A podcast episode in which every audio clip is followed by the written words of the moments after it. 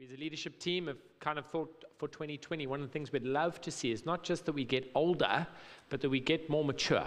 If you had To think of like one word, what would the word for 2020 be? It would be maturity. Um, I just want to honor some of you who are involved in our Kids Rock ministry in Greenpoint in the morning. Uh, last Sunday, we had over 30 children, which in the city is like unheard of, breaking all kinds of records. Michelle leads that team. I saw Graham and Courtney there this morning. And uh, it's such a joy to see these little lives getting older. But do you notice there's a difference between getting older and getting more mature, right? Getting older just happens automatically. Getting mature is, a, is something different. I've noticed in my own life, there's probably been seasons where I've got older, but I didn't necessarily grow in, uh, in, a, in maturity. Dallas Willard, who has informed a lot of what we've been covering, understanding what it means to practice the way of Jesus, said this. He said, The good news of Jesus is opposed to earning is opposed to earning. That's the good news of Jesus. That word Hosanna that we sang earlier, it means God saves. It means no one is good enough to save themselves. No one can pull themselves up to the level required. So we sing Hosanna because we say God saves. It's God initiative. The good news of Jesus is that it's all his work, freely given as a gift to us. But the good news of Jesus, whilst it's opposed to earning, is not opposed to effort. It's not opposed to us learning to practice the ways of Jesus and in so doing grow in our levels of maturity. So we sort of looked at it and said, okay, cool, we want to be mature. Well, then paint a target. What would the three goals be? If we want to grow in maturity, what would it look like? And these are the three which we've covered in January. It would involve being with Jesus, being with Jesus, becoming like Jesus, and doing what Jesus would do if, if he were you. You'll notice the word Jesus comes up often. It's, it's about him. He's the one that we worship, he's the one we look at, and he's the one whose life we're going to look at closely tonight as we focus in on that last one of doing what Jesus would do. And I suppose if you want to have a question, some of us are wired like that. What would the question be? It would be, as we wrap up this January series, the question would be, what is the end goal? Like, what is the end goal of all this? Being with Jesus, becoming like Jesus, doing what Jesus did. Help me to focus, help, help paint a picture. Practicing the way of Jesus is a call to apprenticeship, it's a call to discipleship, it's a call to, to something with a purpose. And so that's what we're going to be exploring together tonight.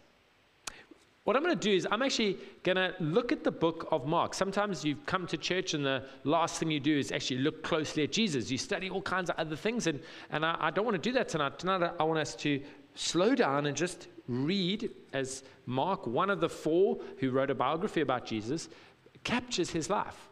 He had to obviously edit out a lot of things. There was a lot there, but let's, let's look at how Jesus went about doing life.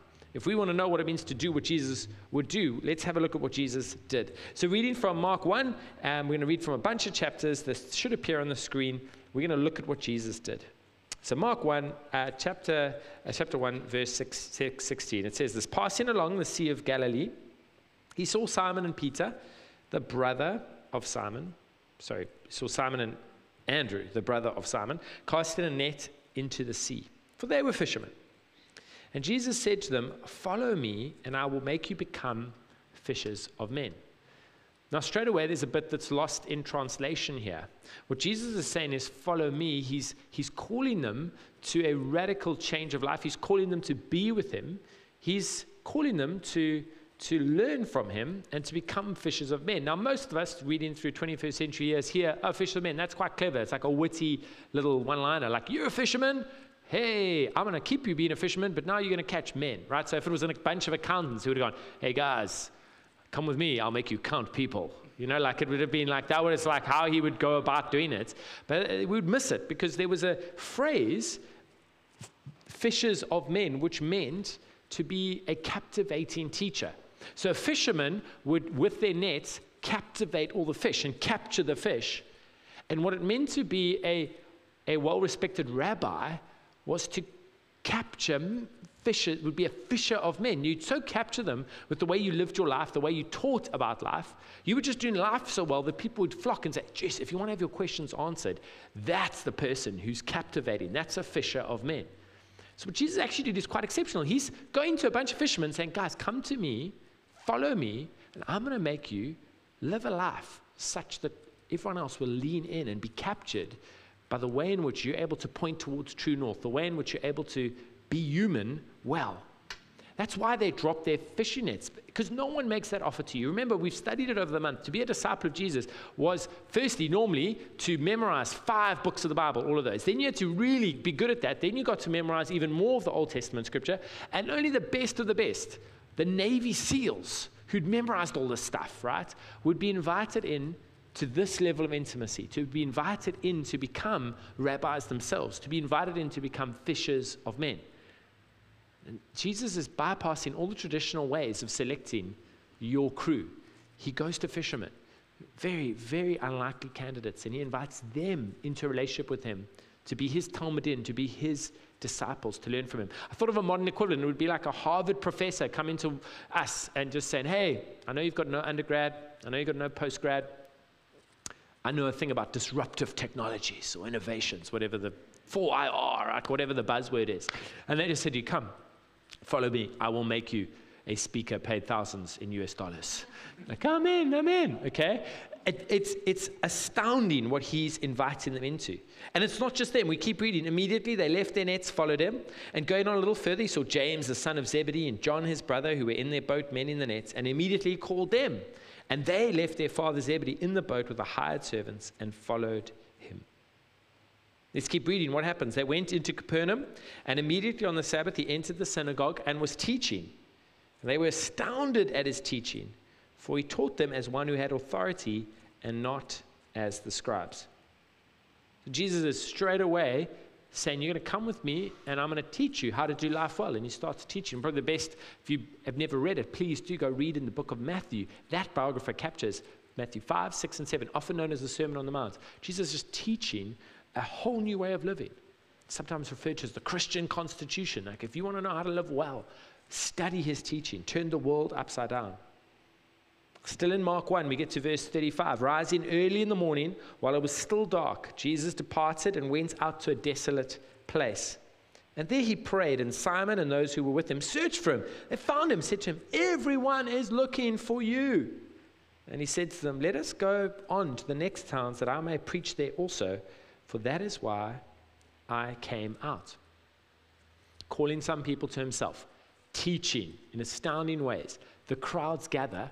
What does Jesus do? He doesn't run towards the crowds, he runs away. He goes and prays in a desolate place. His disciples are like flabbergasted by this like countercultural leadership strategy of running away from the people. And they go hunt him down and they're like, come on, the people are there. This thing is taking off. And he says, no, no, no, no. I, am going to go elsewhere. I'm going to go and preach a message elsewhere. Sometimes there are people eager, like eager. They're like, pick me, pick me, pick me. I'm here, I'm here. And he's going, no, no, no, there's something else. I'm going on about my business. So he keeps going. Let's now jump to chapter 2 from verse 13. Jesus went out again beside the sea, and all the crowd was coming to him. He was teaching them.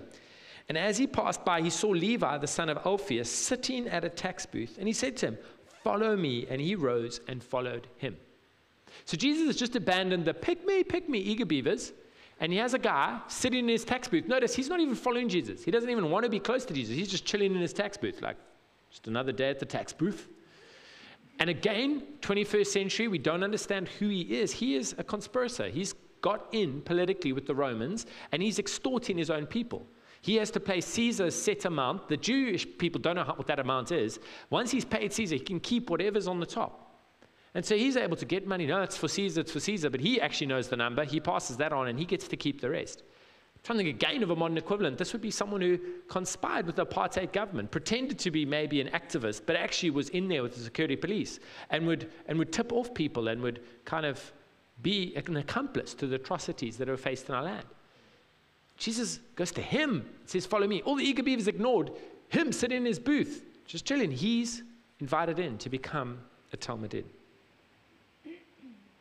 still in Mark 2. He reclined at table in his house because he goes and, and, uh, and hangs out with the tax collectors. Many tax collectors and sinners were reclining with Jesus and his disciples, for there were many who followed him. And the scribes or the Pharisees, when they saw that he was eating with sinners and tax collectors, said to his disciples, Why does he eat with tax collectors and sinners? So Jesus ignores the eager beavers goes for the tax collector, has dinner with them. They know, the religious people, that this is unheard of. You've had hospitality with all the wrong people. And so they ask the obvious question what's wrong with this guy? He's having dinner with all the wrong people. He's clearly not a great teacher. He's, he's not invested in the best of the best. He seems to be invested in the worst of the worst. And the Pharisees had been meticulously waiting for Jesus. They'd been keeping the law meticulously. They'd been looking for the good news that we're going to be studying from next week onwards. They were the ones that should be the most pumped to have God come in to rescue us.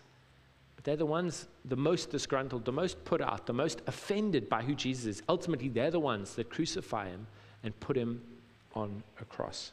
The religious people that should be the most excited about Jesus are the ones that are the most.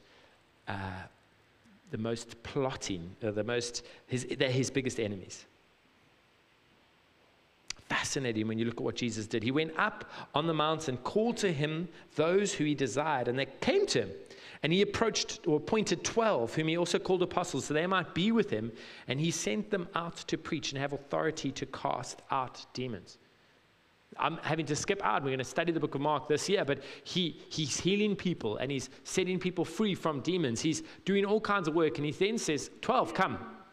Imagine being number 13, like, hey, hey, like, no, I'm sorry. I'm only, I'm only working with 12. It's like disappointing for number 13, you know? Uh, there would have been a number 13. And, you don't know, and, and he's saying, I'm going to work with these guys. I'm going to pull them close. I'm going to empower them. And maybe this model of apprenticeship is something that you'd be familiar with if you're in the marketplace and you're involved in any kind of mentorship program. I'm sure you've seen the next kind of four stages, which we kind of see Jesus now getting up to. First stage, I do, you watch. You know, just come, be with me, see what I do. Then I do, you help, get a little bit more involved. Then you do, I help. And then the final stage of apprenticeship would be you do, and I watch. Very classic. I'm sure you guys have seen this in your, in your uh, marketplace environments. This is very much what Jesus now does. He identifies the 12 and he sets them up and he gives them more assignments as they go along. Let's have a quick read from Mark chapter 6. He called the 12, began to send them out two by two, gave them authority over the unclean spirits. He charged them to take nothing for their journey except a staff, no bread, no bag, no money in their belts, but to wear sandals, not put on two tunics. Very practical advice here. He said to them, Whenever you enter a house, stay there until you depart from there. This was very realistic. It's going to at times be tough because look at verse 11. And if any place will not receive you, and they will not listen to you. When you leave, shake off the dust that is on your feet as a testimony against them. It's not always going to be unicorns and rainbows. So they went out, proclaimed that people should repent, change their thinking about God, change their thinking that they're good enough, like the Pharisees, to try to reach up to heaven. No, heaven's come to them. That's what they need to see and understand. They cast out many demons, anointed with all many who were sick, and healed them. And now that apprenticeship program takes over as more and more Jesus empowers them and sets them up and ultimately, in Matthew 28, we, we jump out of Mark right at the end here. Just, I think it captures it beautifully. The 11 disciples went to Galilee. You'll notice one of them didn't make it, Judas. They went to the mountain to which Jesus had directed them. And when they saw him, they worshipped him, but some doubted. Did you love that verse? Like, yeah, we saw you resurrected from the dead, but I still have some concerns still some doubts in my mind. I mean, isn't this realistic to the human condition? We have these moments where you're like, oh my gosh, that is God, that is why I'm here. And the other moments where you're like, yeah, but that doesn't add up. And you'll notice he's still inviting them to come to him, to hear from him. Jesus said to them, All authority in heaven and on earth has been given to me. Go therefore and make disciples, make Talmudim, make the, the, what I did with you for all these years. Be with me, become like me. Now I'm asking you to do what I did. Go and do what I did. Go and make them fishers of men, just as I promised I would make you fishers of men. Go now and do likewise of all nations, baptizing them in the name of the Father and the Son and the Holy Spirit, teaching them to observe, observe some, no, no, all that I have commanded you.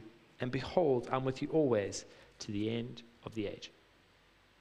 Jesus has empowered his apprentices to go and make disciples, teaching people to, to do what Jesus would do. And so over and over again, we see Jesus, this is the pattern that emerges. He announces, I'm the Messiah, I'm, I'm God come to be with you. The kingdom of, of God is broken in. I'm calling you to be with me, to become like me, follow me, and now do what I would do. I'm, I'm empowering you and I'm sending you out into this world. And here we are, thousands of years in the tip of Africa, the beneficiaries of this small group of people that were empowered with the message and the life of Jesus Christ. So I asked you a question right at the beginning. What is the end goal? What is the purpose of our apprenticeship? What is happening? I think if we think of apprenticeship, it becomes a bit clearer if, if any of you have studied to be an accountant or a lawyer. You go and do your articles. If you study to uh, rewire a house, to become an electrician or to become a plumber. If at the end of all your articles, someone came to you and said, Hey, I've got a problem with my plumbing, you went, Why are you telling me? It's like, Oh, well, you were an apprentice, right? You studied to be a plumber. It's like, Yeah. So let's do the plumbing stuff. Like, let's do the plumbing stuff. You're like, no, no, no, my friend. I just studied it. I can't actually do it. I mean, I think all of us would stop and be like, hey, I don't know what apprenticeship you were part of, but it feels like it didn't get to the final point, right? It didn't quite land where it should have landed. The, the, the end goal of this, I think, is that we should mature into the person who carries on the work of Jesus. That Jesus has said, I'm going, but I'm sending, I'm with you always, I'm sending the Spirit. And I, I, want you to mature. What maturity looks like in the city of Cape Town is you becoming the kind of person who will continue the work of Jesus, continue his work. And I'm nervous that we'll read that through quite an individualistic lens and be like, okay, it's about me becoming mature. And so I also want to add this sentence at the bottom, which is I think the end goal is to mature into a community that continues the work of Jesus.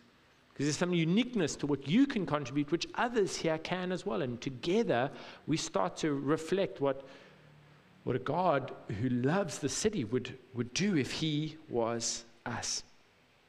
Okay, Paul, so, so what was the work of Jesus? I, I kind of would ask you to go look at those four biographies of his life. Go look at the, the Gospels Matthew, Mark, Luke, and John. And I think you'd come up with a list that looks a little bit like this what he did was he preached the good news. He said, guys, all these, all these ways of self effort are not working. God has come to save. There's good news. He then taught the way. He said, I, am coming to show you how to live life, to be fully human, to be connected to God at all times, to enjoy His presence. He prayed as we saw, reminding himself of who he was, connected to the Father. He prophesied, he had an anticipation of what the kingdom breaking in would look like and he would heal the sick because there's no sickness in eternity. And he would cast out demons because the, the, the strangleholds that, that, that can come into our lives, he brings liberty for those. He did justice, standing for the marginalized, for those downtrodden, those who were acted against. He did peacemaking, and not the false peacemaking when you run and go, shh, shh, it's going to be okay. No, he, he spoke truth to power. He really rolled up his sleeves and he, and he got the real issues out on the table and then moved towards them. He stood against religious and political corruption. And my final one, which I love, he ate and drank with people far from God. Another gospel writer, Jesus, uh, uh, uh, Luke of Jesus, said, He came to seek and save the lost. You're like, Whoa, that's a big game plan.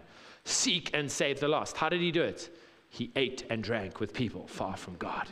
He just had the table. We saw it when he called the tax collector straight away. He said, Come, let's have a meal. And he was so sneaky about it. It's like, I don't actually have a home, so it's going to have to be at your spot.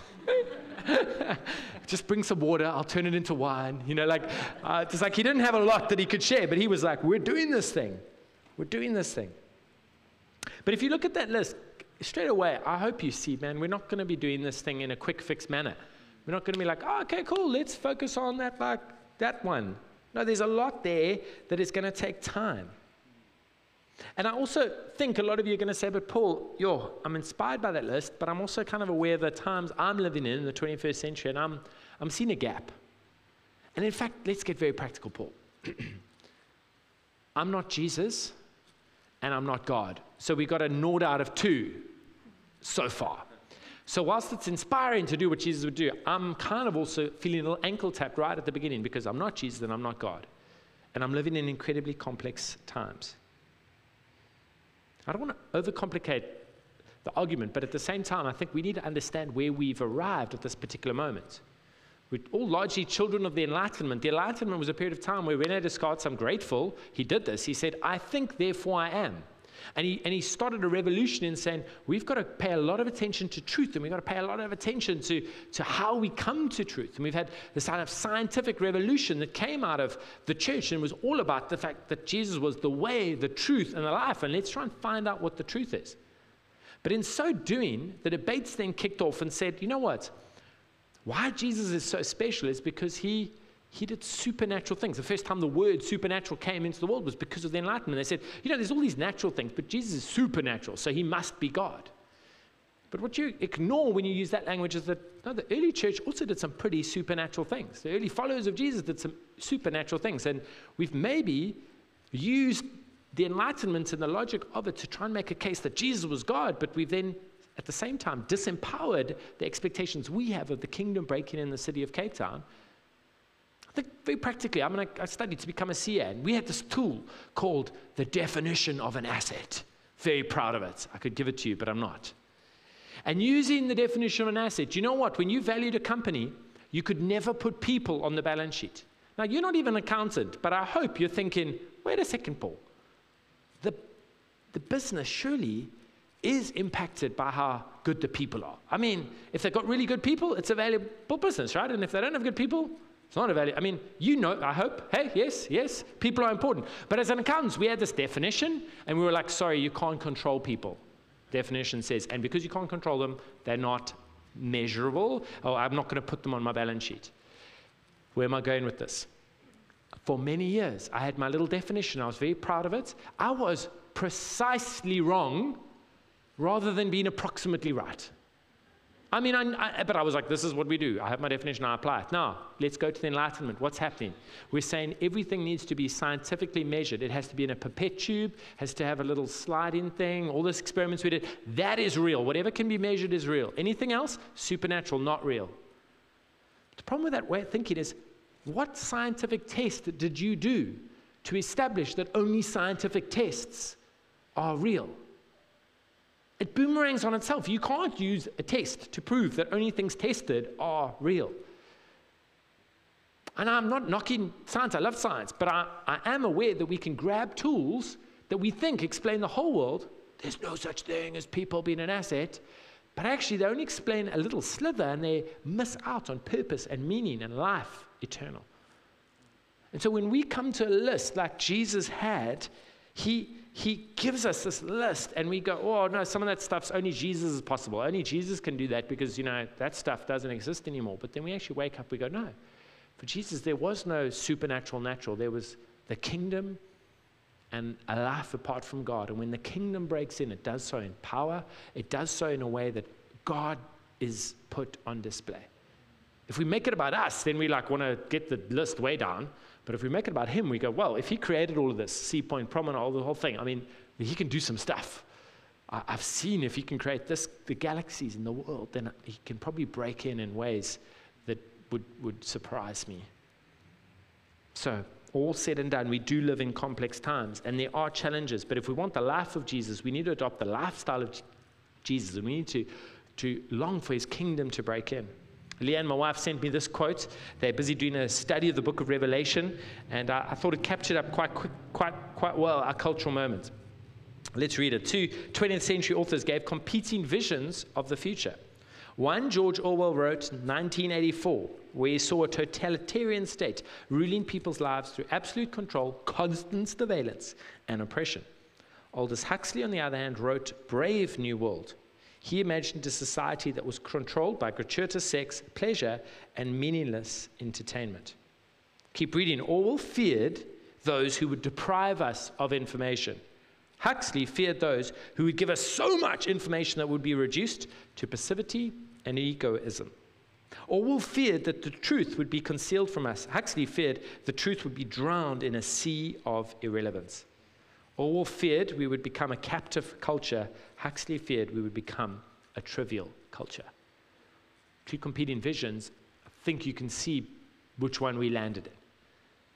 Just missing the main event in this life. And I'm not talking about kind of just a few of us. I think this is, this is all of us. You don't have to look far. I think one of um, people in this congregation sent me this pic of Monopoly for millennials, and uh, Thought I'd show you guys. Adulting is hard. You deserve a break. And instead of collecting properties, you collect experiences. and if someone has an experience after you've already experienced it, you get to collect money from them. If anyone's traveled lately, you notice it's like a strong selfie game required at all national monuments or any moment that it has to be captured online. It's like we're pressurizing ourselves, not just at work with our technology, but on holiday as well. That's crazy. In Cape Town, we, we, we have the work hard, play hard. We've got to be going and getting our careers going, but at the same time, we've got to chill harder than anyone else. Recent conversations I've had, it's like, hey, have you got tickets to the Federer Nadal game? Oh, shame, you don't. Sorry about that. Obviously, don't have connections like I have connections. Or did you not hear about the lottery? Ah, oh, we're on holiday. Missed the email. Sorry, man.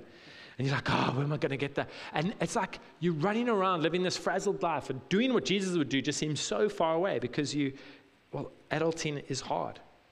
And then to be a Christ follower in this culture is also incredibly tough. To say that you believe in what Jesus said and who he is, it's incredibly tough. Whether you're a wedding venue or a professional sports person, it doesn't matter. If you stand publicly for your faith, it can have big consequences. You're not held as a hero, you, you face judgment about being yourself judgmental. And i am not just talking about a few people, I say, I'm talking about all of us. It's in me to kind of be trying to make sense of how to do what Jesus would do. And I want to quickly just show you two books which have really helped us as a leadership team. If you want to know what your leaders are kind of learning from, this book, Emotionally Healthy Leadership by Pete Scazzero, it's been incredibly helpful. A bunch of us have been going through on Thursday mornings, learning what it means to slow down and to allow God's um, life and his presence to flow through us. And then, secondly, the ruthless elimination of hurry by John Mark Comer is another voice into our story, which I want to recommend. Coming into land, I've got five brief thoughts to remove this overwhelm. This Aldous Huxley recommended that it wasn't going to be a, a, a lack of information. We were going to be over, like oversupplied with information. We weren't going to tend towards kind of like anything other than just a trivial culture. So, what, what five brief thoughts can I help us with to remove the overwhelm. The first is to remember the spiritual formation model, which we chatted around yesterday, what it means to, I mean, last week, to become like Jesus. Uh, I'll shoot up the model. It's going to probably be too small. And if you guys need a copy, I'm sure Yana, we can get copies. We handed them out last, last week. But all of us haven't arrived at this moment a blank slate, right? We all have arrived at this moment with stories that we believe, habits that we've formed, and relationships that have shaped us. And we've been shaped by culture, Cape Town culture, as we sit here today. You might say, Paul, I don't have habits. No, of course you do. You wake up at a time, you feed the dog, you go for, you, you just have unintentional habits. You just haven't thought about them and they come in and out of your life. And that's why we say there's an unintentional way to be formed, and then there's an intentional way of saying, I want to become who God made me to become. I want to be good at being a human. I want to be good at what it means to be made in the image of God. And so I want the teaching of Jesus to inform my life. I want his practices, what he did to inform my life, and I want to be part of a community that's doing that because I don't have all the answers myself. Just a reminder of Jesus' apprenticeship model, there's going to be some stuff where you're just going to watch. You're going to be like, I don't know what's going on. I'm just watching from the sides for a while. There's other stuff where you're actually prepared to take the next step and to start doing, and for others to help you or to be watching you. All at different stages, and to remind ourselves of that. And then finally, my, my slide from James Clear's book, Atomic Habits remember there's always going to be a gap between what we expect should happen and what actually happens. And as you step out and make changes in your life, the valley of disappointment will wait for you. If in life group everyone's sitting around and Wednesday going, no, going well, going chilled, no worries, you know they're lying. because what they should be saying is, I had such high hopes for this week. I did this thing. It got even worse. They should be wallowing in the valley of disappointment. And you can be like, ah, good. You are making progress. You are maturing. And we're going to help you remove those obstacles so that the hockey stick can curve up in the near future. So remember this model. Secondly, know your stage of discipleship and stage of life. Some of you are new to faith, and there's, there's small steps that you can take. Don't compare yourself to someone else in the room. Take the next step for you. Don't try and microwave it and, and, and be like others in your life. Source of encouragement here Jesus was obscure for 30 years. I don't know how long you feel like you've been obscure, but 30 years is a long time. It's at times like this where it's hard to lead a church because we're all at different stages. Some of you, honestly, need a kick, a hard kick, because you're just chilling and you're not taking your life seriously and you're not maturing. You've had the same year of experience repeated over and over again. You're like, yeah, I'm 10 years older. No, you've, you're one years old times 10, right? And that's not what God's got for you. Are others of you that are wounded and you just keep going, you keep running, and actually your time has come to go, why do you keep running? Slow down. Allow God to love you, allow community to heal you. Don't think you can perform your way in, into the Father's love. You need to calm down. And so, so how do you, from here, tell you what to do? Well, some of you need to kick, others of you need to stop. And you need to work out which stage of discipleship you're at and which stage of life you're at. And we need to do that together. There's some of you that are running around a stage of life that, that, that is uncontrollable, and we need to get around you and figure out what that looks like. The doctors that are working late nights, calls, can't make life group, what does that look like? A Saturday morning breakfast, whatever it is, let's figure it out together. Thirdly, don't underestimate the power of community. We're so pushed towards our journey and our story and our maturity, but it's got to be more than just an individual thing, it's got to be a group thing. Dallas Willard had this amazing phrase that a church can become a community where essentially we become an academy of how to live life well. Imagine that, just getting together with a group of people saying, What does it mean to be following God, to be made in God's image? What does it mean to live life well, to love well, to be hospitable well, to have joy, peace? Let's, let's do that together. Fourthly, start with the basics. Start with the basics. If you are new to faith, can I encourage you to just come and look at who Jesus is? Come to Alpha, which we have in this Tuesday. The last time you will hear about Alpha for a long time. And the reason we're so passionate about it is we eat. Right? That's what Jesus did. Everything's better with a meal. And then we talk. We create space to talk about who God is. We practice hospitality in each other's lives. And can I tell you, in a world full of loneliness and digital distraction, we're pounded with all this information. To have a meal is incredible. If you can't be at Alpha, that's fine. Why don't you invite your neighbors, like your physical neighbors? Like the person living above you or below you or next to you, just say, hey, why don't you come over? And let's have a meal and let's start to, to do life together. Next week, we start the book of Mark, and it's opportunity to do the 30 day devotional that has been made available. There's opportunity to read God's scripture. If you're asking me, Paul, what should I do? I say, well, take five minutes in the morning and read the teaching of Jesus.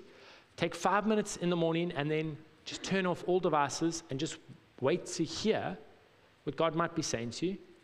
And why don't you every Sunday just say, I'm going to come to church? I don't normally do it. I kind of normally play it by ear, but hey, for a period of time, I'm just going to be in community. I'm going to choose to do that. Those things change our lives, those basic steps. And then finally, an encouragement to live in the moment, to live in the moment. So many of us are li- leaving the best moments in life by the, by the wayside because we're so busy with the goals that we've set for ourselves. One of my disappointments as I reflected on being a student is, I mean, not a student, sorry, a lecturer at campus, was every week I would have to have six hours of consulting time. And to be honest, I didn't like consulting time. It interrupted my life. And I loved just kind of getting on with the work and getting the lectures ready. And I would have a standing desk, so I was like, there, blah, blah, blah. And then there'd be a knock on the door. And you, I don't know if you can relate to this, but you just have the knock on the door and you kind of keep working, and eventually, like, you give the look. And the person would almost always say, uh, are these your consulting hours? Because they saw the look and they're like, this is not, I mean, he should be happy to see me. These are the consulting hours. But I was just like, please don't waste my time. I saw, I saw it as an interruption from the work I was going. How many of us are running through our lives, seeing things as interruptions?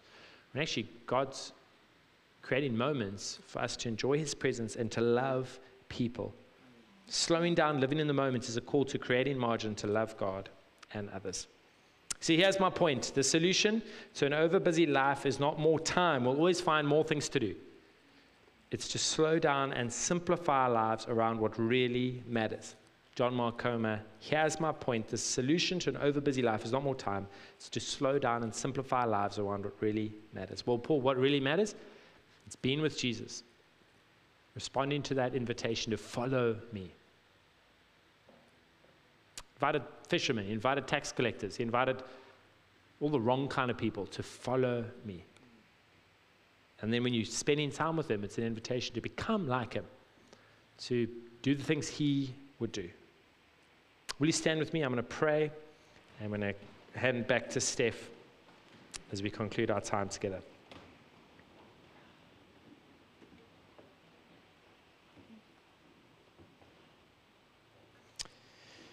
Jesus, I'm so glad that you promised that you are with us always to the end of the age. That right now, your Spirit has been at work in our lives as we've gathered together. God, I do pray right now for my brothers and sisters that we would all respond to your Spirit. You've been calling some of us to take fresh steps away from things towards you. God, I pray right now that you would fill us with a fresh confidence, a fresh boldness, and a fresh courage to say that our lives are prioritized around what is most important, that we want to be with you, want to become like you, and want to do what you would do if you were us, if you were, you were living in the suburb of Sea Point. So, God, as a community, we respond to you now and we invite your work. Help us together to um, learn from you. Help us together to not try and get a quick fix, but to travel through the valley of disappointment to get to what it means to live kingdom life, loving people because you first loved us. God, I thank you that it's not on us as a community to try and perform to get it right, but it's on us to look to you as our source of strength and as our great King. Amen.